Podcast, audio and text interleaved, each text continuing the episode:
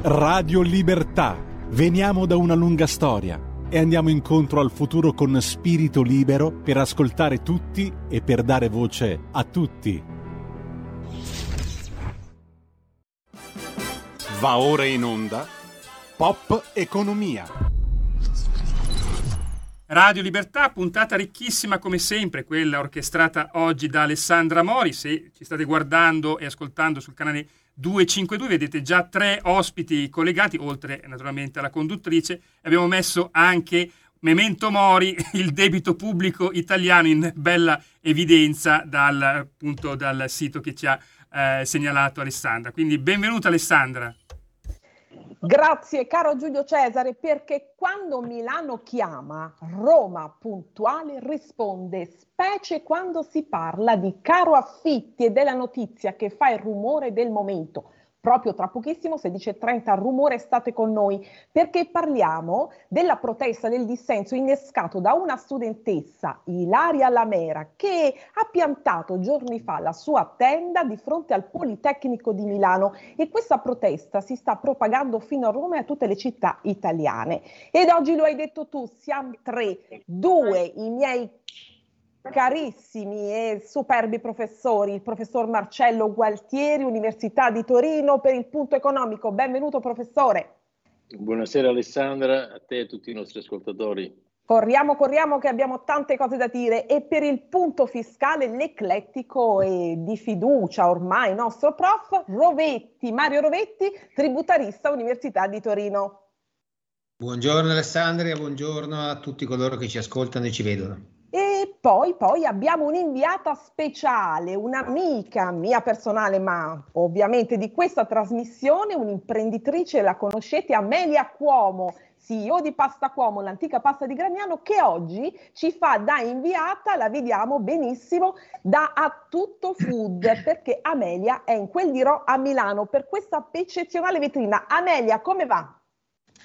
Ciao Ale, grazie per l'invito, va molto bene, si sente proprio il segnale di ripresa qui a Milano. Io sono dovuta uscire fuori un attimo perché eh, all'improvviso è partita della musica che avrebbe potuto interrompere quello che dicevi, però se vuoi ti porto all'interno della fiera. Portaci, ah, portaci all'interno della fiera, vogliamo sentire i rumori dell'impresa e del Made in Italy, vai.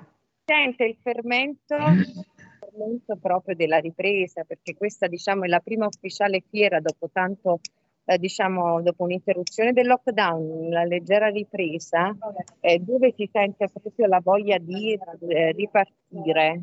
Bene. Eccoci. Vediamo se riusciamo ad inquadrare qualcosa. Amelia, i nostri collegamenti sono così, tutti fatti da noi. Eccoli. Cosa è questo? Descrivicelo per chi non riuscisse a vedere bene. Con- dove ci saranno i convegni. Ti porto io adesso sono al padiglione 4 dove ci sono i consorzi perché uniamo col consorzio della pasta IGP di Gragnano.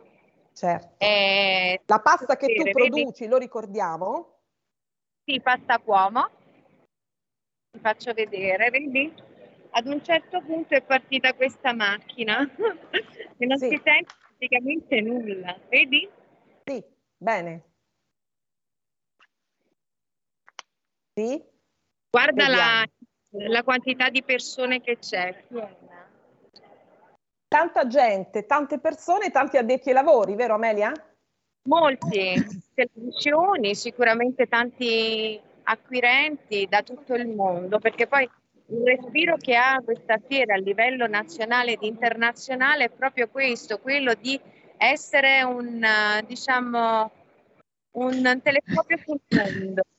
Perché... Un telescopio sul mondo, ecco qui, una grande vetrina, molti stand lì e Amelia, noi tra un pochino ehm, con i professori, ma anche tra un po' parliamo ovviamente di inflazione, i temi che affrontiamo sempre, ma anche del caro affitti. Tu sei un'imprenditrice che viene a sostare a Milano per qualche giorno. Come ti sei trovata con ehm, i costi anche eh, dell'hospitality? Allora è stato praticamente una, una missione quasi impossibile trovare uno spazio libero lì a Milano perché gli hotel sono pieni e soprattutto carissimi. E gli appartamenti che fanno comunque affitto breve hanno dei costi esorbitanti per cui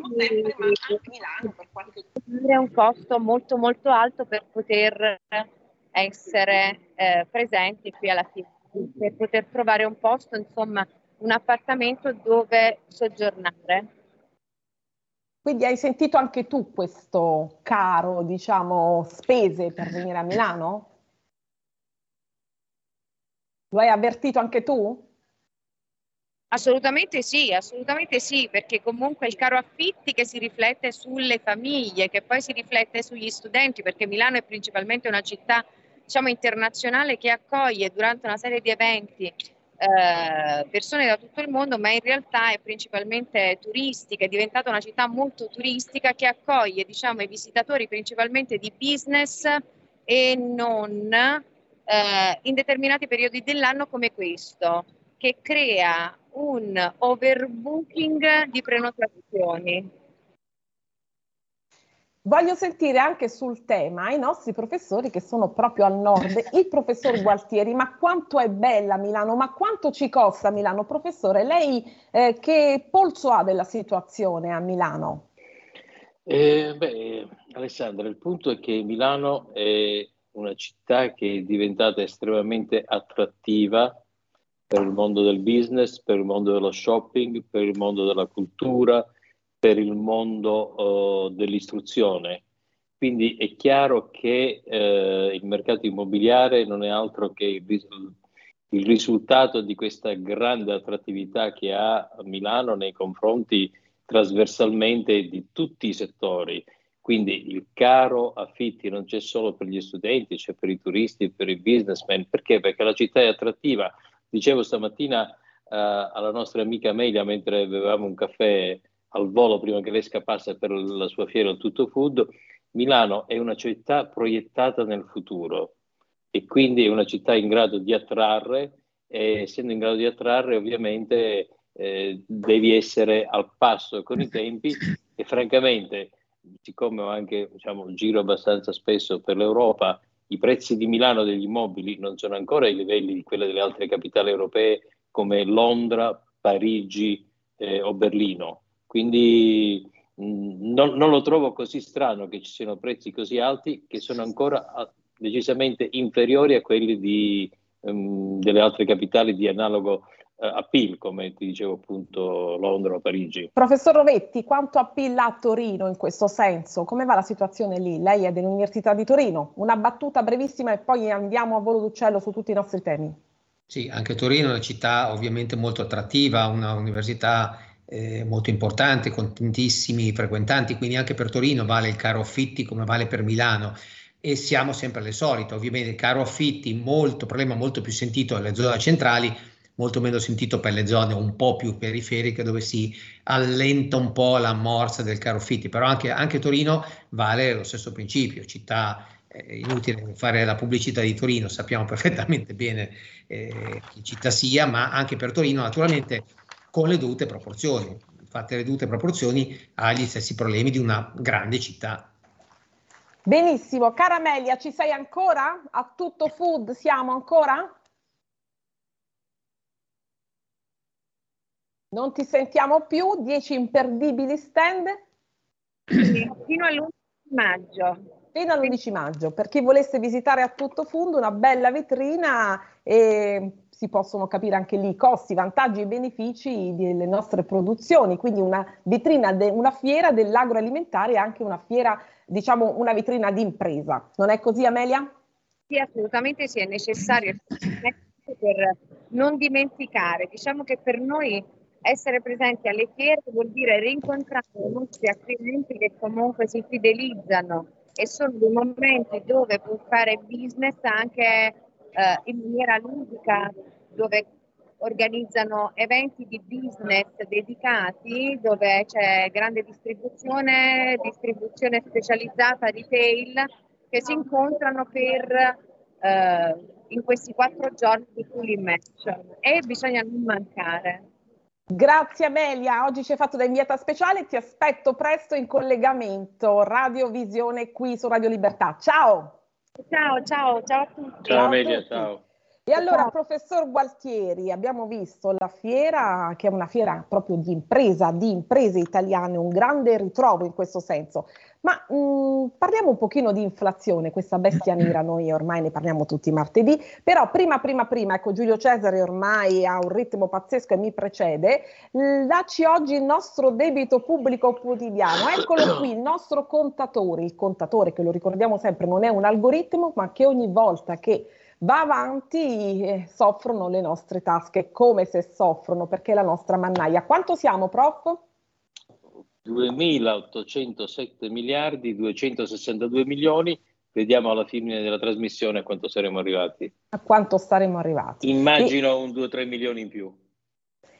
E Debito pubblico, inflazione, oggi su The Economy TV voglio ricordarvi uno splendido servizio, una diretta dalla Silicon Valley, da San Francisco. Dario Nuccetelli ci porta nella rivoluzione cominciata appena ehm, si dovrà compiere, solo e solo cominciata, dice lui, perché parliamo di intelligenza artificiale. E allora vediamo un po' che cosa succede da, da lì, dalla diretta di San Francisco. Guardate questo straordinario servizio, approfondiremo il tema con lo stesso Dario e con molti esperti del settore. Sapete quanto rumore sta facendo l'intelligenza artificiale? Computer quantistici intelligenza artificiale. La rivoluzione è appena iniziata e poi molti moltissime video news che vi invito a cliccare. E allora, professore, la corsa continua dei prezzi e chi può non taglia. Il ritardo dell'Italia nella discesa eh, dell'inflazione pesa molto, più ritardo l'Italia che gli altri paesi fa.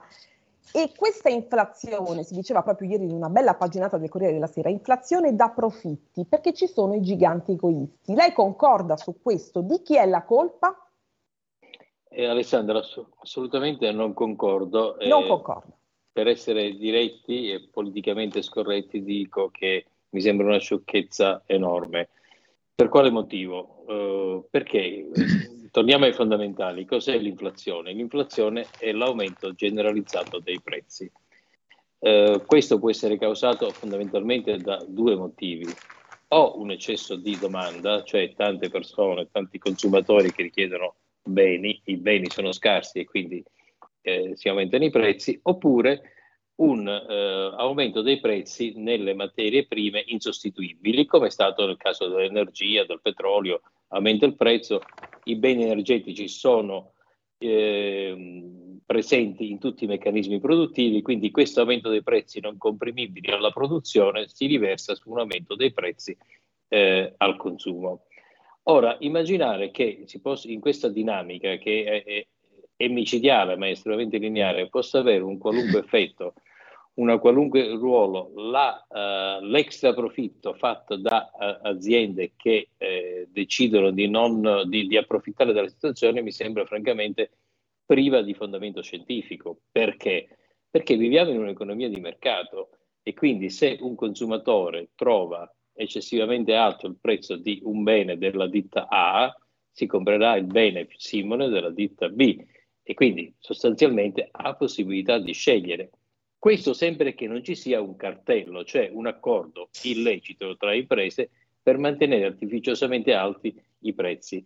Secondo me c'è stato un cartello tra il, la, grande, la distribuzione della benzina durante i mesi della guerra che hanno mantenuto artificiosamente alti prezzi approfittando dello sconto sulle accise fatte dal governo? Quello sicuramente sì.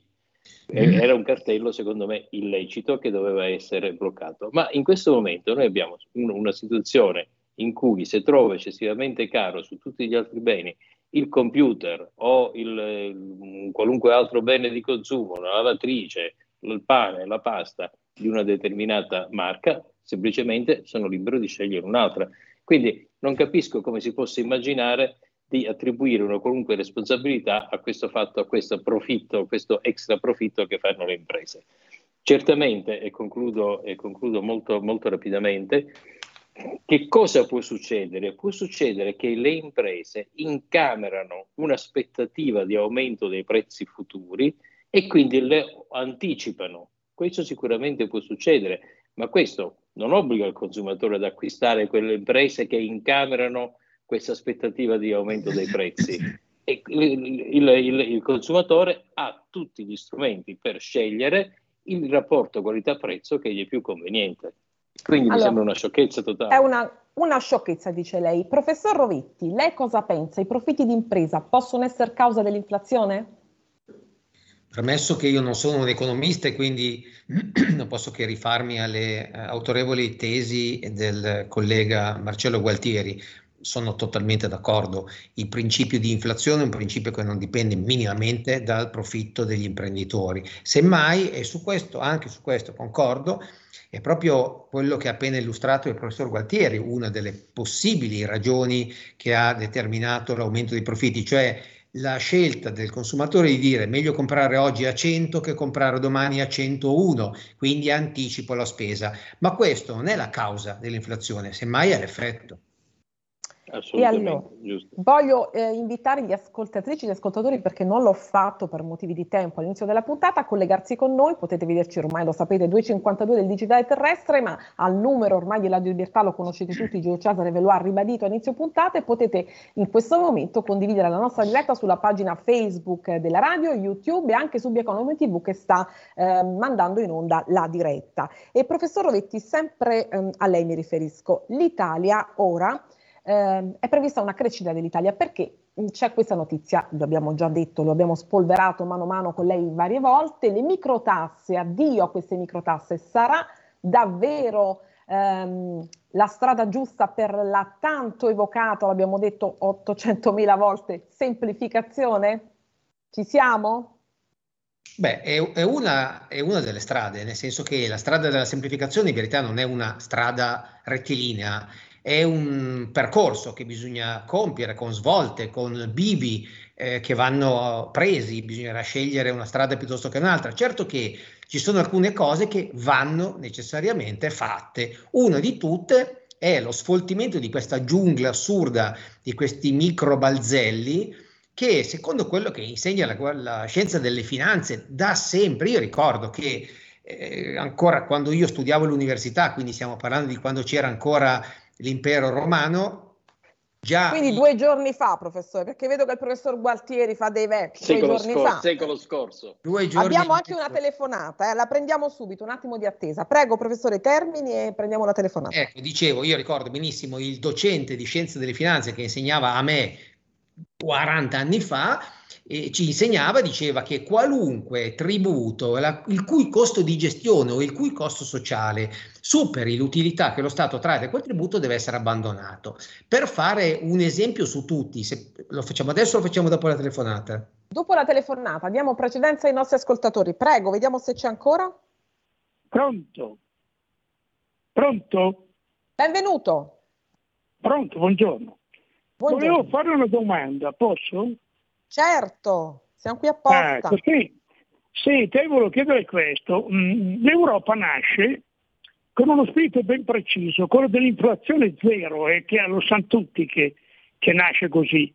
E allora dovrebbe spiegarmi perché nascendo con, per, con lo scopo dell'inflazione zero si sono buttati su guerre e sapevano benissimo che non prendendo più il gas dalla Russia, eccetera, bla bla bla bla, l'inflazione sarebbe partita. Questo lo sanno anche i bambini. Per cui adesso mi deve spiegare perché invece adesso lavorano, lavorano sui tassi di, di, di interesse, eccetera, eccetera, eccetera.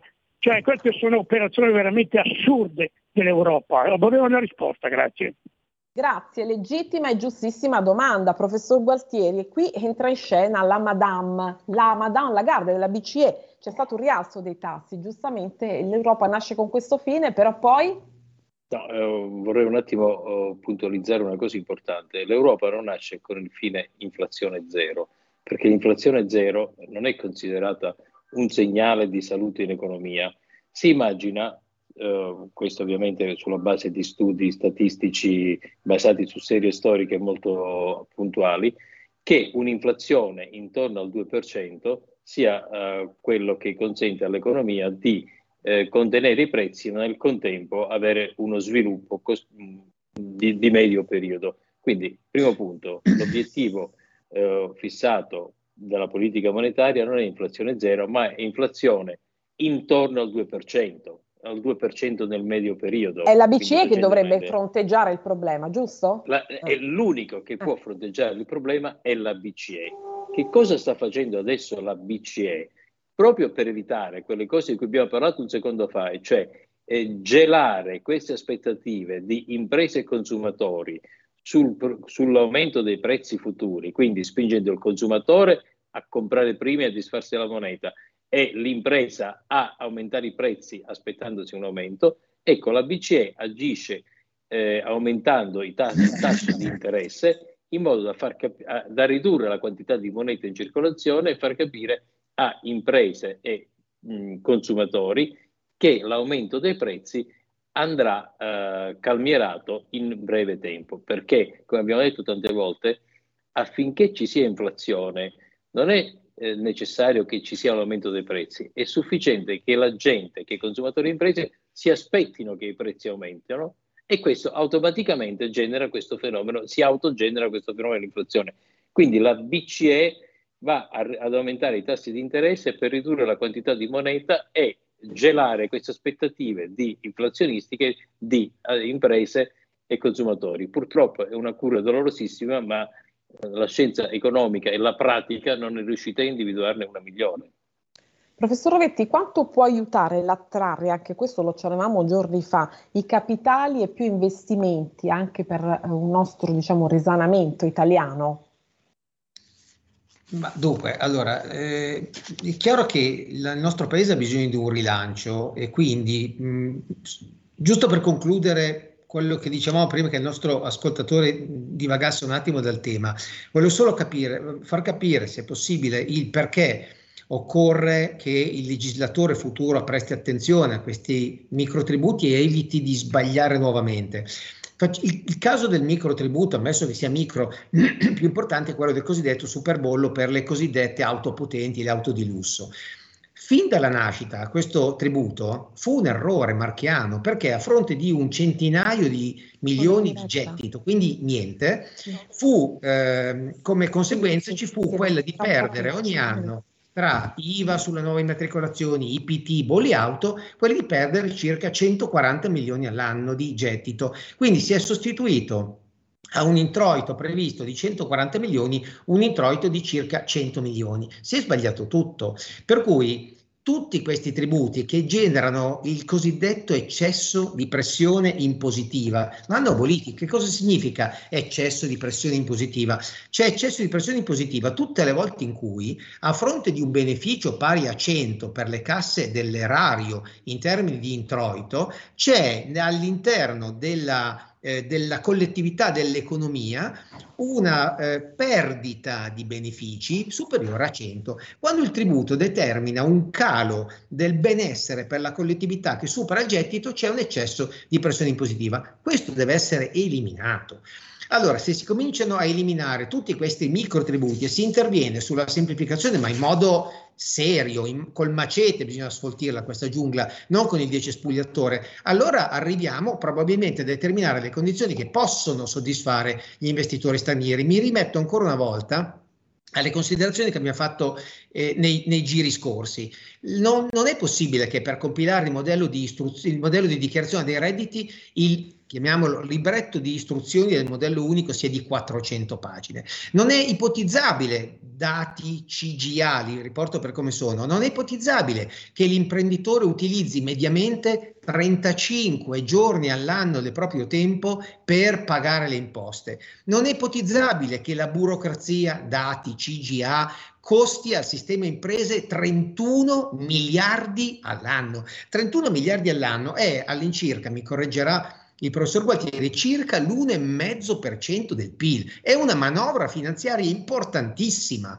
Quindi se non si mette mani a questa serie di problemi, il sistema Italia non sarà mai competitivo, per quanto gli altri interventi di politica economica possono determinare e migliorare le condizioni per richiamare i capitali estero, esteri, ma si deve assolutamente partire da una riforma del fisco che innovi il fisco stesso, lo renda più semplice, renda più facile il rapporto cittadino-Stato, cittadino-amministrazione finanziaria, allora possiamo poi cominciare a ragionare sulle condizioni che, sulle quali ci si può attendere un ritorno, un investimento dei capitali stranieri. Chiarissimo come sempre. Abbiamo un'altra telefonata, Giulio Cesare?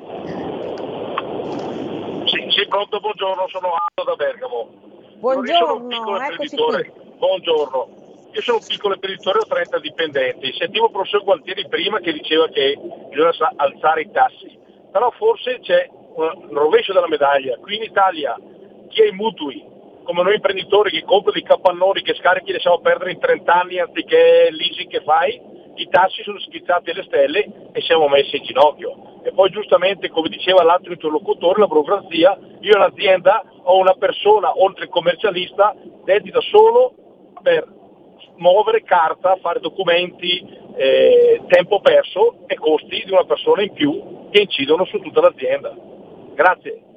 Grazie, buona, buon proseguimento, buona giornata. Professor eh, Rovetti, lei è commercialista tributarista, quindi tocca all'ascoltatore un tema caldissimo e dolente. Certo, ha ragionissima l'ascoltatore, ha ragionissima, fa parte di quel costo che la collettività delle imprese paga indistintamente in quei 31 miliardi di inefficienza di burocrazia che costa il fare costano per adempiere a tutti eh, eh, gli, obblighi, gli obblighi tributari. Eh, vorrei tornare solo mh, mm, un attimino, ma se mi è consentito proprio 30 secondi, sul tema, sul tema dei microtributi per far capire quanto sia necessario, proprio nell'ottica di semplificare, alleggerire, togliere burocrazia dalla schiena degli imprenditori, far capire quanto pesa il superbollo dell'auto. Il superbollo dell'auto, mm, per dirla eh, con un esempio banale, banale, banale, eh, pesa nelle entrate tributarie per 4 centesimi di euro ogni 100 euro incassati. Nulla. Ma primo, ha bloccato il mercato delle auto di un certo valore, secondo, ne ha bloccato il mercato secondario, cioè l'usato, terzo, ha determinato danni al gettito, tutto per incassare 40 centesimi in più per ogni 100 euro. Bisognerebbe instaurare un processo di Norimberga per tutti coloro che studiano di notte dei tributi che costano alla collettività più di quanto generano in termini di gettito un processo di Norimberga, professor Rovetti, è stato molto molto netto e noi con queste parole ci lasciamo. Eh, ci ritroviamo martedì prossimo per una puntata con lei molto speciale dove toccheremo dei temi differenti ma sempre sul fisco. Professore, lo lanci lei, la lanci lei la puntata del martedì che verrà. No, martedì prossimo parleremo nuovamente anche con ospite il professor Gualtieri, anche ospite un eh, autorevole rappresentante dell'amministrazione finanziaria italiana, parleremo proprio del tema della complicazione del sistema. Il nostro, eh, il nostro, ascoltatore, signor Aldo, è invitato a partecipare. Parleremo proprio della complicazione e degli effetti che la complicazione porta con sé su tutti quelli dell'evasione. L'evasione è figlia della complicazione. Complicazione, benissimo. Abbiamo orchestrato una puntatina davvero importante. Quindi appuntamento a martedì prossimo con i nostri prof e io vi invito a seguirci, a rimanere con noi perché andiamo in pausa, ma parliamo di questo importante tema, il caro affitti, con gli assessori regionali competenti. A tra pochissimo. Grazie. Arrivederci. Buona serata. C'è un equilibrio tra tutte le cose. Luce e ombra. Bene e male. Non ci saranno più regole il popolo si sta sollevando. Se quell'equilibrio viene turbato, l'universo lo corregge. Ogni sabato, ore 16. Ogni domenica, ore 14. Il grande cinema. Movie Time con Vincent. Il mondo ha di nuovo bisogno di te, della tua magia. L'intrattenimento, l'azione, l'avventura. Movie Time, la magia del cinema. Dentro l'ignoto quella è la destinazione. Radio Libertà, vi aspettiamo. Direi che siamo alla resa dei conti. Stai ascoltando Radio Libertà, la tua voce libera, senza filtri né censure, la tua radio.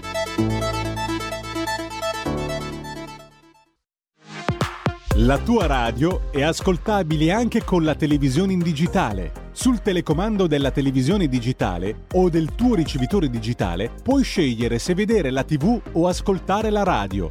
Risintonizza i canali radio e troverai anche Radio Libertà, canale 252.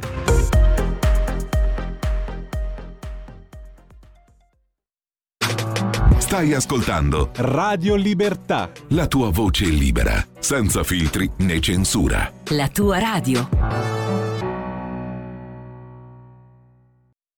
Va ora in onda Rumore.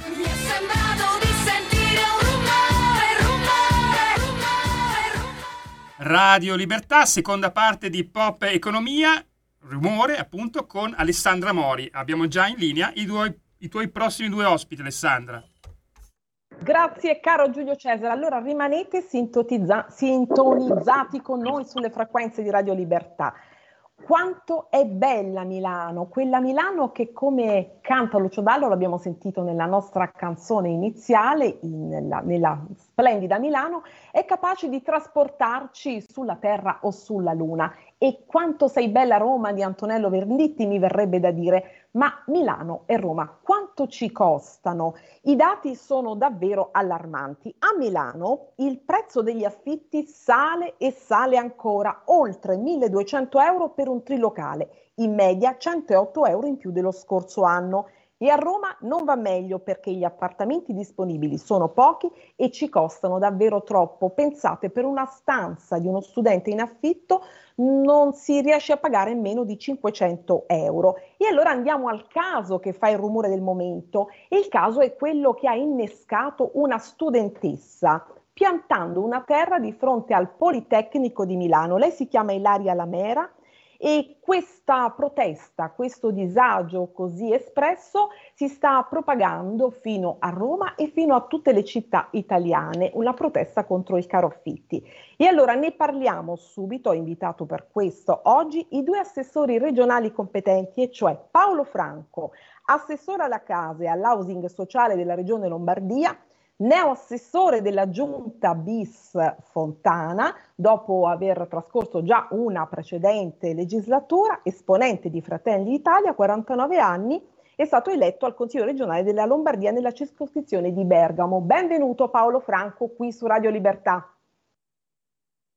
Gra- grazie, grazie dell'invito e un saluto a tutti i radioascoltatori, videoascoltatori ormai in questa dinamicità. Eh sì, perché ricordo che siamo, che siamo, in radiovisione 252 anche del digitale terrestre in tv, oltre che sulla pagina Facebook, sul canale YouTube della radio e su radiolibertà.net naturalmente. E ho il piacere oggi di avere qui anche Pasquale Ciacciarelli, neoassessore della neoaggiunta Rocca nel Lazio, assessore competente all'urbanistica, politiche abitative, case popolari, politiche del mare della regione Lazio, record man di preferenze, appunto mi, 14.000 preferenze, quelle ottenute che ha portato alla, diciamo, alla nuova ehm, squadra di governo del Lazio. Benvenuto Pasquale Ciacciarelli.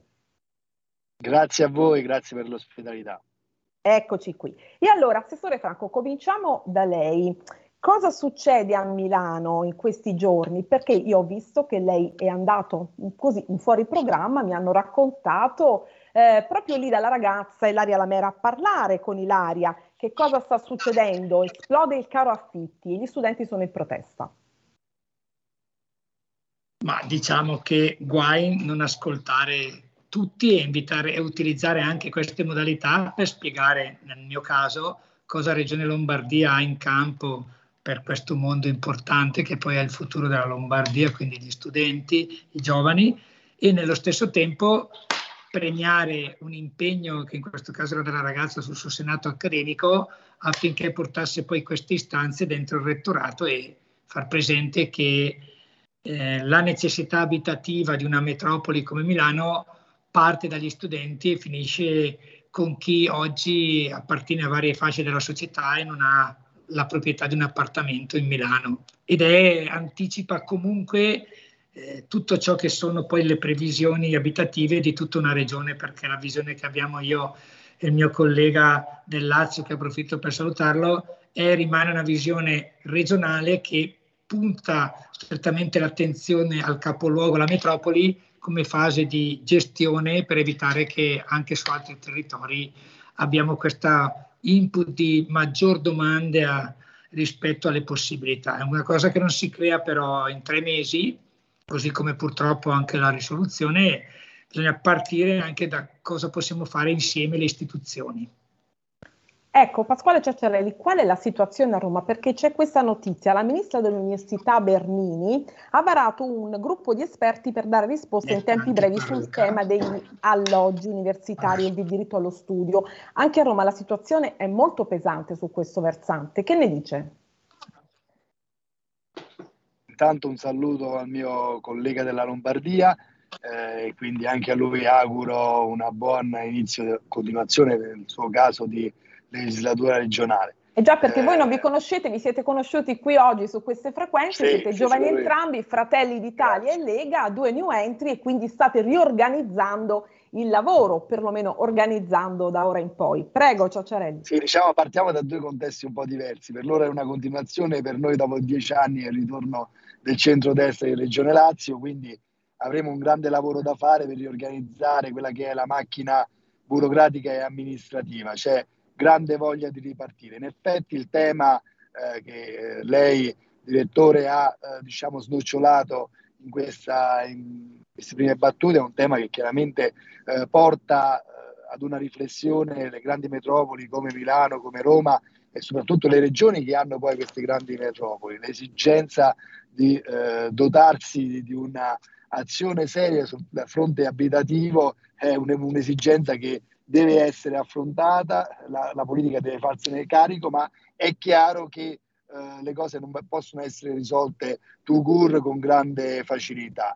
Eh, è un tema che eh, chiaramente eh, è eh, attuale anche nella capitale d'Italia, a Roma, dove tanti giovani hanno difficoltà nel poter eh, trovare eh, la possibilità di un, di un, alloggio e poi soprattutto a prezzi anche accessibili, eh, in un momento in cui è scoppiato, almeno nella capitale, eh, un fenomeno eh, molto diffuso che è quello sulle occupaz- occupazioni abusive, quindi eh, c'è eh, necessità di, di, ripercorrere sicuramente un'azione sinergica con le, con le istituzioni, da un lato, dall'altro magari cercare di fare un'azione, lo dico per il Lazio, una, un'azione di eh, politiche eh, sociali anche eh, sulle, sulle, case a, a, costo calmierato, soprattutto per i giovani, per i giovani studenti, ma io direi anche per le giovani coppie, perché noi abbiamo un problema anche sulle, sulle giovani coppie che fanno grandi difficoltà a poter iniziare le loro attività.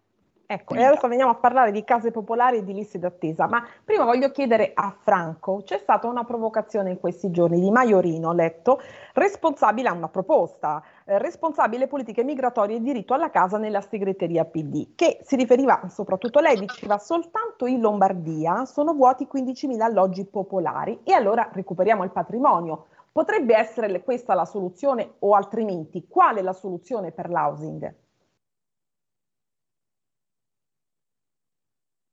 Non la sentiamo, eh? Non la sentiamo più. Riattiviamo il microfono. Beh. Eccoci, eccoci, perfetto. Ecco, bene. No, dicevo, la prima soluzione è quella di riattivare non solo il microfono, ma tutti gli iscritti di tutte le componenti che hanno patrimonio immobiliare pubblico, perché non c'è solo la regione, ma c'è anche i comuni, le società dei comuni, le fondazioni, e sicuramente questo è un patrimonio importante. Eh, parlando della città metropolitana, solo come regione abbiamo qualcosa come 3.000 sfitti, ma gli altri enti ne hanno qualcosa come 12-13.000, quindi oggi non è chi ha più sfitti, oggi è sederci attorno a un tavolo e capire perché sono sfitti, perché ci sono abita- delle politiche di mix abitativo di cui noi dobbiamo tenere conto e purtroppo magari ri- poter riattivarli subito nel giro di tre mesi potessimo risolvere il problema del caro affetti. Purtroppo non basta solo quello.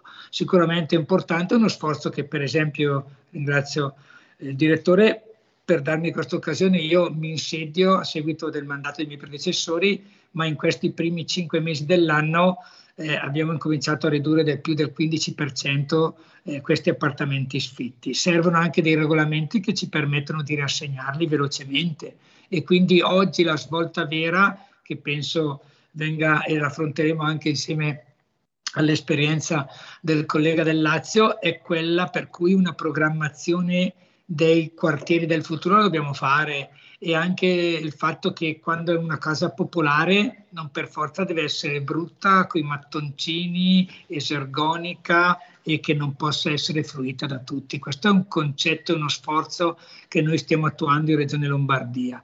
E l'altro sforzo è quello di sedersi al tavolo, in questo caso col Comune di Milano. Ecco, col quindi... Comune di Milano, quali sono diciamo, le intese col Comune di Milano? C'è un buon dialogo perché ho visto che lei ha incontrato anche l'assessore omologo al Comune, è così? Ma ci deve essere per forza, le istituzioni eh, sono una rappresentatività al di là dei, dei, dei, dei, colori politici, guai quando uno veste il panno delle istituzioni, la salvaguardia è del, del bene comune di tutti quanti. Ci siamo seduti e siamo partiti da due considerazioni comuni. Quella che gli sfitti li ha la regione come li ha il comune, quella che le politiche abitative su cui ci sono delle necessità come quelle dell'housing sociale, c'è chi è più deputato a farle rispetto ad altri, ma soprattutto tornando all'argomento clou con cui siamo, ci siamo introdotti, con cui siamo partiti, degli, ok? quello degli studenti, non si potrà più pensare a dei quartieri di studenti o degli studentati, ma dei mix abitativi dove abbiamo le giovani coppie, gli studenti, gli anziani, è perché questo è una forma anche di caregiver che ci permetterà di vivere e pensare a una qualità dell'abitare dentro una logica di rapporti. Ma la prima cosa che ho fatto e che penso che vada nella direzione di rapporto istituzioni è dire i problemi che abbiamo noi li avete anche voi, risolviamoli, non c'è chi è più bravo, dobbiamo e farlo allora, insieme. Mix abitativi di, di, non solo studenti, Ciacciarelli, il dialogo a Milano tra la regione Lombardia e il comune è buono. Lei ha avuto qualche incontro con gli esponenti del comune di Roma, come pensa insomma di intessere questi rapporti? E poi, e poi questa notizia, le case popolari a Roma è partita la digitalizzazione delle liste, come lei saprà. In attesa ci sono 14.000 famiglie. Allora, i rapporti istituzionali col Comune abbiamo avuto eh, nello scorso mese un incontro con eh, il mio omologo assessore alle politiche abitative di Roma. È chiaro che eh, nella capitale c'è, secondo me, una emergenza sulle eh, sulle liste diciamo, di, di, attesa. Purtroppo abbiamo sempre più fenomeni, come dicevo prima, di occupazioni abusive e quindi negli anni si è sempre proceduto magari a eh, dare la possibilità a chi occupava eh, diciamo di poter trovare una via preferenziale per l'assegnazione di alloggi popolari. Eh, è chiaro che va, eh, secondo me, oggi fatto uno sforzo insieme tra istituzioni al di là delle appartenenze eh, politiche, uno sforzo che deve eh, essere prima di tutto di legalità, uno, spo- uno, sforzo che deve essere di serietà da parte delle istituzioni che devono trovare insieme delle soluzioni adeguate per dare dignità alle persone che hanno bisogno di alloggi eh, popolari e soprattutto cercare di rendere eh, questi presidi popolari anche a portata eh, d'uomo, nel senso eh, esposo appieno quello che è stata la dichiarazione del collega eh, che, che, dice oggi c'è anche un nuovo modo di ripensare agli alloggi popolari. Noi ad esempio abbiamo Corviale su Roma che è eh, diciamo un'unità eh, popolare eh, Un'edilizia popolare molto simbolo a Roma, no? Un'edilizia... Simbolo eh, datata, addirittura eh, collega un chilometro di palazzine eh, tutto unito e quindi che ha eh, negli anni eh, diciamo anche eh, appiattito quella che è la sopravvivenza delle persone che vivono in quei luoghi. Allora noi vogliamo iniziare a ripensare anche le modalità di fare housing eh, sociale, di fare edilizia popolare, eh, proprio per renderli più fruibili, quindi non più quei grandi casermoni eh, dove chiaramente eh, vivono tutte le persone con eh, pochi spazi aggregativi, con eh, situazioni magari di eh, preoccupazione sociale eh, e anche con l'esplosione di eh, diciamo, alcuni casi eh, di criminalità organizzata e quant'altro. Ecco, noi vogliamo invece cercare dei nuovi eh, presidi abitativi che siano alla portata delle persone per dare la possibilità di, alle persone di poter aggregare, per creare anche dei centri eh, che siano attrattivi per eh, l'insediamento di, di, attività economiche, eh, ludiche, sportive. Ecco, vogliamo ripensare anche noi in questa maniera eh, quello che è la nuova edilizia. È chiaro che abbiamo una grande opportunità, eh, qui bisogna sottolinearlo. Qual è? Quella del PNRR, immagino. È quella del PNRR, ecco. sì, sì è quella del, del, PNRR che nel caso dell'edilizia eh, popolare viene chiamato PNC, ma comunque eh, noi dobbiamo cercare di essere bravi nel spendere velocemente perché sappiamo che abbiamo un timing eh, molto diciamo stringente su questo argomento e soprattutto bene questi fondi perché sono fondi che ci vengono dati a prestito quindi noi cittadini Beh. italiani poi dovremmo eh, ripagarli però c'è bisogno di utilizzarli in maniera eh, seria, eh, coordinata, veloce e soprattutto adeguata alle esigenze della nuova collettività che occupa questi tipi di oggetti. E lei rapidamente ha anche una delega che fa sognare le politiche del mare. Quali diciamo sono un po' i progetti iniziali? Rapidamente perché poi dobbiamo chiudere con altre domande più pertinenti al tema. Prego. Allora, eh, guardi, eh, io sono eh, diciamo, molto onorato ad avere un assessorato di eh, prima creazione, perché non era stato mai creato prima. Rocca ha voluto porre l'accento su questa grande potenzialità che ha il Lazio con le sue coste che sono devo dire stupende. Ecco, su questo noi vogliamo concentrarci perché la Blue Economy, che eh, termine molto abusato oggi, è un tema invece molto attenzionato anche dall'Unione Europea. Quindi bisogna eh, trovare tutta una serie di azioni sinergiche di fondi europei che possono essere utilizzate per riportare economia sulle coste laziali, eh, coste che fino ad oggi hanno eh, dato grande eh, ristoro in termini di PIL al Lazio, ma che possono veramente coordinando anche gli enti locali costieri che sono eh, i primi attori principali sul territorio. Ecco, su questo ci stiamo organizzando con degli interventi anche sui porti laziali per dare maggiore attrattività alle nostre coste e nello stesso tempo dare la possibilità alla nostra regione di poter creare una nuova economia dalla cosiddetta blue economy che è il futuro ecco, per la nostra nazione Italia. A proposito di introiti economici e di importanti entrate, noi abbiamo cominciato la nostra puntata con un'inviata speciale, una grande imprenditrice della pasta, una cara amica Amelia Cuomo, la CEO di Pasta Cuomo, che si è collegata oggi per noi eccezionalmente da Tutto Food. Questo perché le fiere di impresa in questo senso trainano e voglio andare a qualcosa di molto più importante, l'Expo. L'Expo che eh, 2030 eh, 25 milioni per candidare Roma con un impatto economico stimabile di 50 miliardi. Ecco, Assessore Franco, un Expo importantissimo fu quello che ha fatto punto epoca a Milano del 2015. Quanto ha portato questo Expo? E poi andiamo su Roma e sul Lazio con Ciacciarelli. Quanto ha portato a, soprattutto all'economia regionale? Quanto sono importanti eventi di questo tipo? Sono importantissimi e stabilire quanto ha portato è molto riduttivo perché sta ancora portando, cioè mm. perché poi da, da, una visione, da una capacità come diciamo la capitale finanziaria dell'Italia come Milano, avere questa opportunità eh, di poter mostrarsi al mondo con tutte le efficienze e le capacità porta poi una serie di insediamenti, di rapporti, di relazioni, quindi vale tanto. Vale tanto per me e anche l'auspicio per il mio collega del Lazio, nella misura in cui anche in termini turistici, chi l'avrebbe mai detto, Milano oggi porta una serie di anche primati rispetto a questo fenomeno, che non è più un turismo di un giorno, quello che viene a vedere il Duomo o altre cose importantissime di Milano, ma che si insedia in Milano per più giorni per visitarlo perché magari l'ha conosciuta quando c'è stato l'Expo, ma non ha avuto l'opportunità. E su questa cosa qua i nostri assessorati devono ragionare anche in termini di offerta rispetto evidentemente a un mandato che non è il nostro perché noi siamo pubblici e quindi abbiamo l'housing sociale, abbiamo tutti i temi popolari, ma monitorare il mercato del privato sul tema anche di quelli probabili che potrebbero diventare sfitti perché l'opportunità di offrire ai turisti per più per giorni brevi ma con maggior valore economico può andare ancora ulteriormente a creare una situazione di necessità su fasce di categorie che oggi magari le, le case popolari non prevedono una sistemazione che potrebbero diventare i nuovi poveri. Quindi ecco. tradotto, l'Expo grandissima opportunità, eh, economicamente un volano importante con l'auspicio che possa farlo Roma Capitale, ma dall'altra parte per noi abbiamo anche la necessità di prevedere un fenomeno turistico. Evidentemente Roma ne conosce bene perché è il core business rispetto a quelli che sono i nostri territori ed è sicuramente più preparata.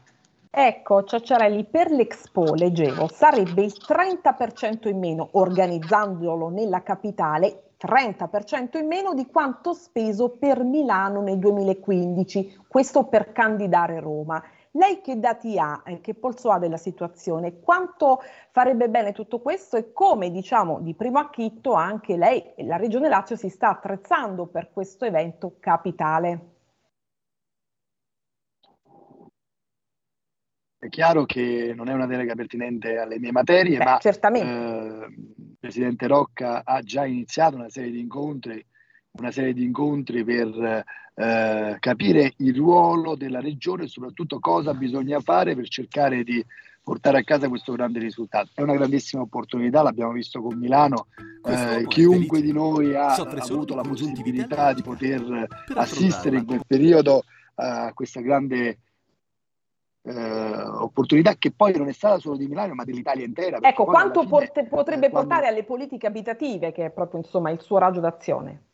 Ma certo è chiaro che eh, un'opportunità del genere poi muove una serie di investimenti importanti, una serie di investimenti del governo nazionale che deve effettuare eh, sulla capitale d'Italia e quindi sulle eh, diciamo zone interessate e non solo perché poi è chiaro che una volta che si è eh, come è successo per Milano, eh, una volta che si è arrivati nella, nella capitale eh, c'è la possibilità anche di visitare altri luoghi della nostra bellissima regione che sono poco conosciuti ma che hanno eh, diciamo anche una grande apprezzabilità da chi poi li, li, conosce. Quindi è un'opportunità che noi non possiamo perdere, è un'opportunità che deve essere curata, deve essere gestita e soprattutto deve avere, come diceva il collega, il collega anche la possibilità di poter eh, creare eh, economia una volta che è eh, passata, che è superata. Ecco, e quindi queste grandi opportunità, ad esempio noi abbiamo la Ryder Cup da qui a, a brevissimo eh, che si disputerà a Roma, che è il campionato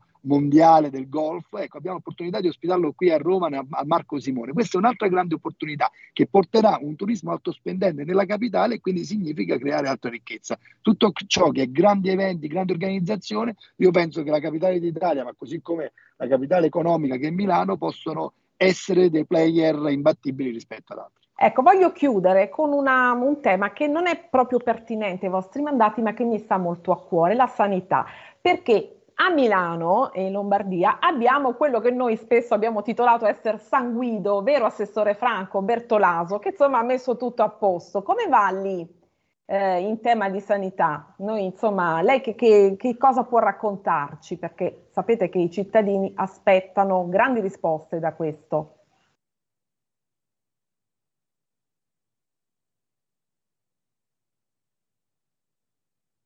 Speriamo che mi senta, eh, l'assessore Franco.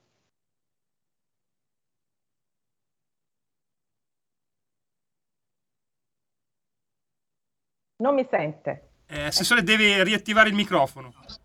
Ci sono, ci sono. Ecco qua. Quindi. Scusi, allora, ma la situazione che è quello del, del post pandemia, dove evidentemente di fronte a una criticità che per noi è stato anche un dramma, nel dramma ha messo magari a nudo dei rapporti con quella che è la medicina territoriale che è un mandato strettamente governativo e in quella logica di rapporti che sono quella poi dei presidi ospedalieri. Per cui noi oggi il primo problema che possiamo permetterci di affrontare come mandato che ci stiamo affrontando è questi due anni di interruzione di erogazione dei servizi nei presidi ospedalieri che hanno, non dico totali, sul tema delle visite, sul tema di determinate cure che ci hanno allungato nettamente le liste d'attesa. Poi essendo una regione attrattiva proprio per la capacità di rispondere alle necessità, eh, cumuliamo anche questo fattore. Siamo all'opera con un piano importante che già nei primi tre mesi ha messo diciamo, in chiaro una situazione importante. E insieme penso alla conferenza Stato-Regione che il mio collega poi si occupa sicuramente Guido Bertolaso, mettere in campo una strategia del, per il motivo per cui i medici non ci sono e quindi di fatto c'è anche un tema culturale eh, da portare avanti insieme alle università e insieme alla creazione di eh, figure che sono strettamente necessarie. Non possiamo ecco. permetterci il lusso di rubarle tra regioni, però devo dire che dentro queste competenze e esperienze rimaniamo importantemente inchiodati su Certamente. 27 miliardi di euro di bilancio regionale, 25.8 sono per la sanità. E le ho fatto questa domanda non a caso perché sappiamo quanto la Lombardia abbia sofferto, come lei giustamente ha rimarcato, per l'emergenza Covid e come si deve ora poi correre ai ripari per tanti motivi. La sanità nel Lazio, Ciacciarelli, ci sono moltissime aspettative, c'è un grande cospicuo debito, eh, Rocca, giustamente il Presidente, ha avvocato a sé questa competenza, poiché lui è molto competente sul tema, e leggevo Poco fa oltre 22 milioni contro il sovra- sovraffollamento dei pronto soccorso. Ha approvato un pacchetto di delibere nell'ambito del progetto sperimentale gestione sovraffollamento dei pronti soccorso. Rocca dice una prima importante risposta concreta verso lo sblocco di una situazione disastrosa. Che ne pensa?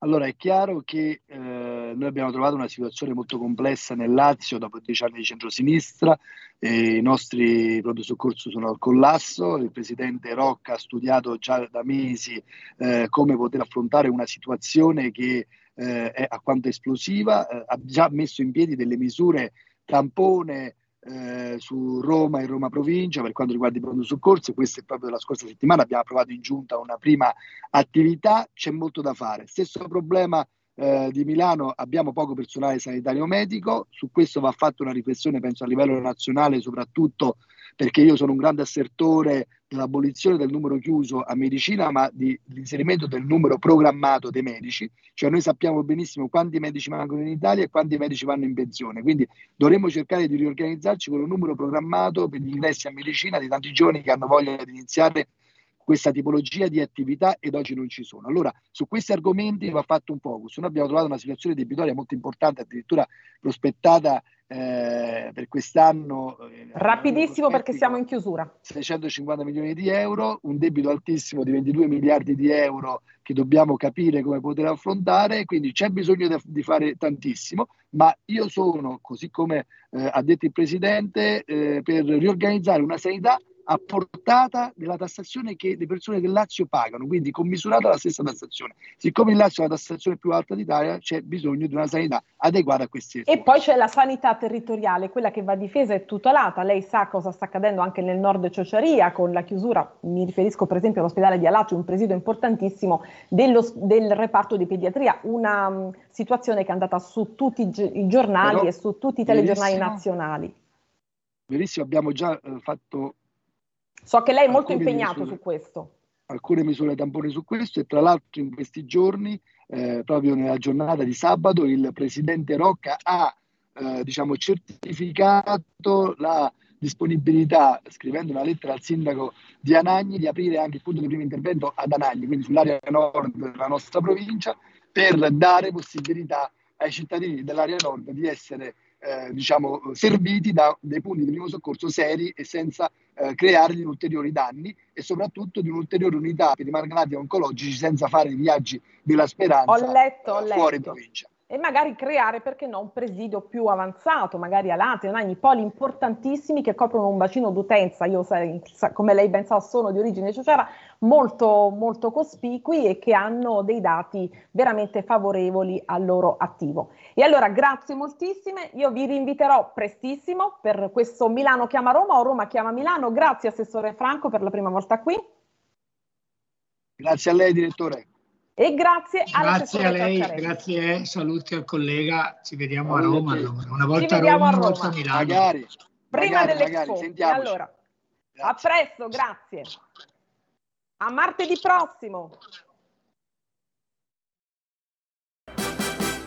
Avete ascoltato Pop Economia.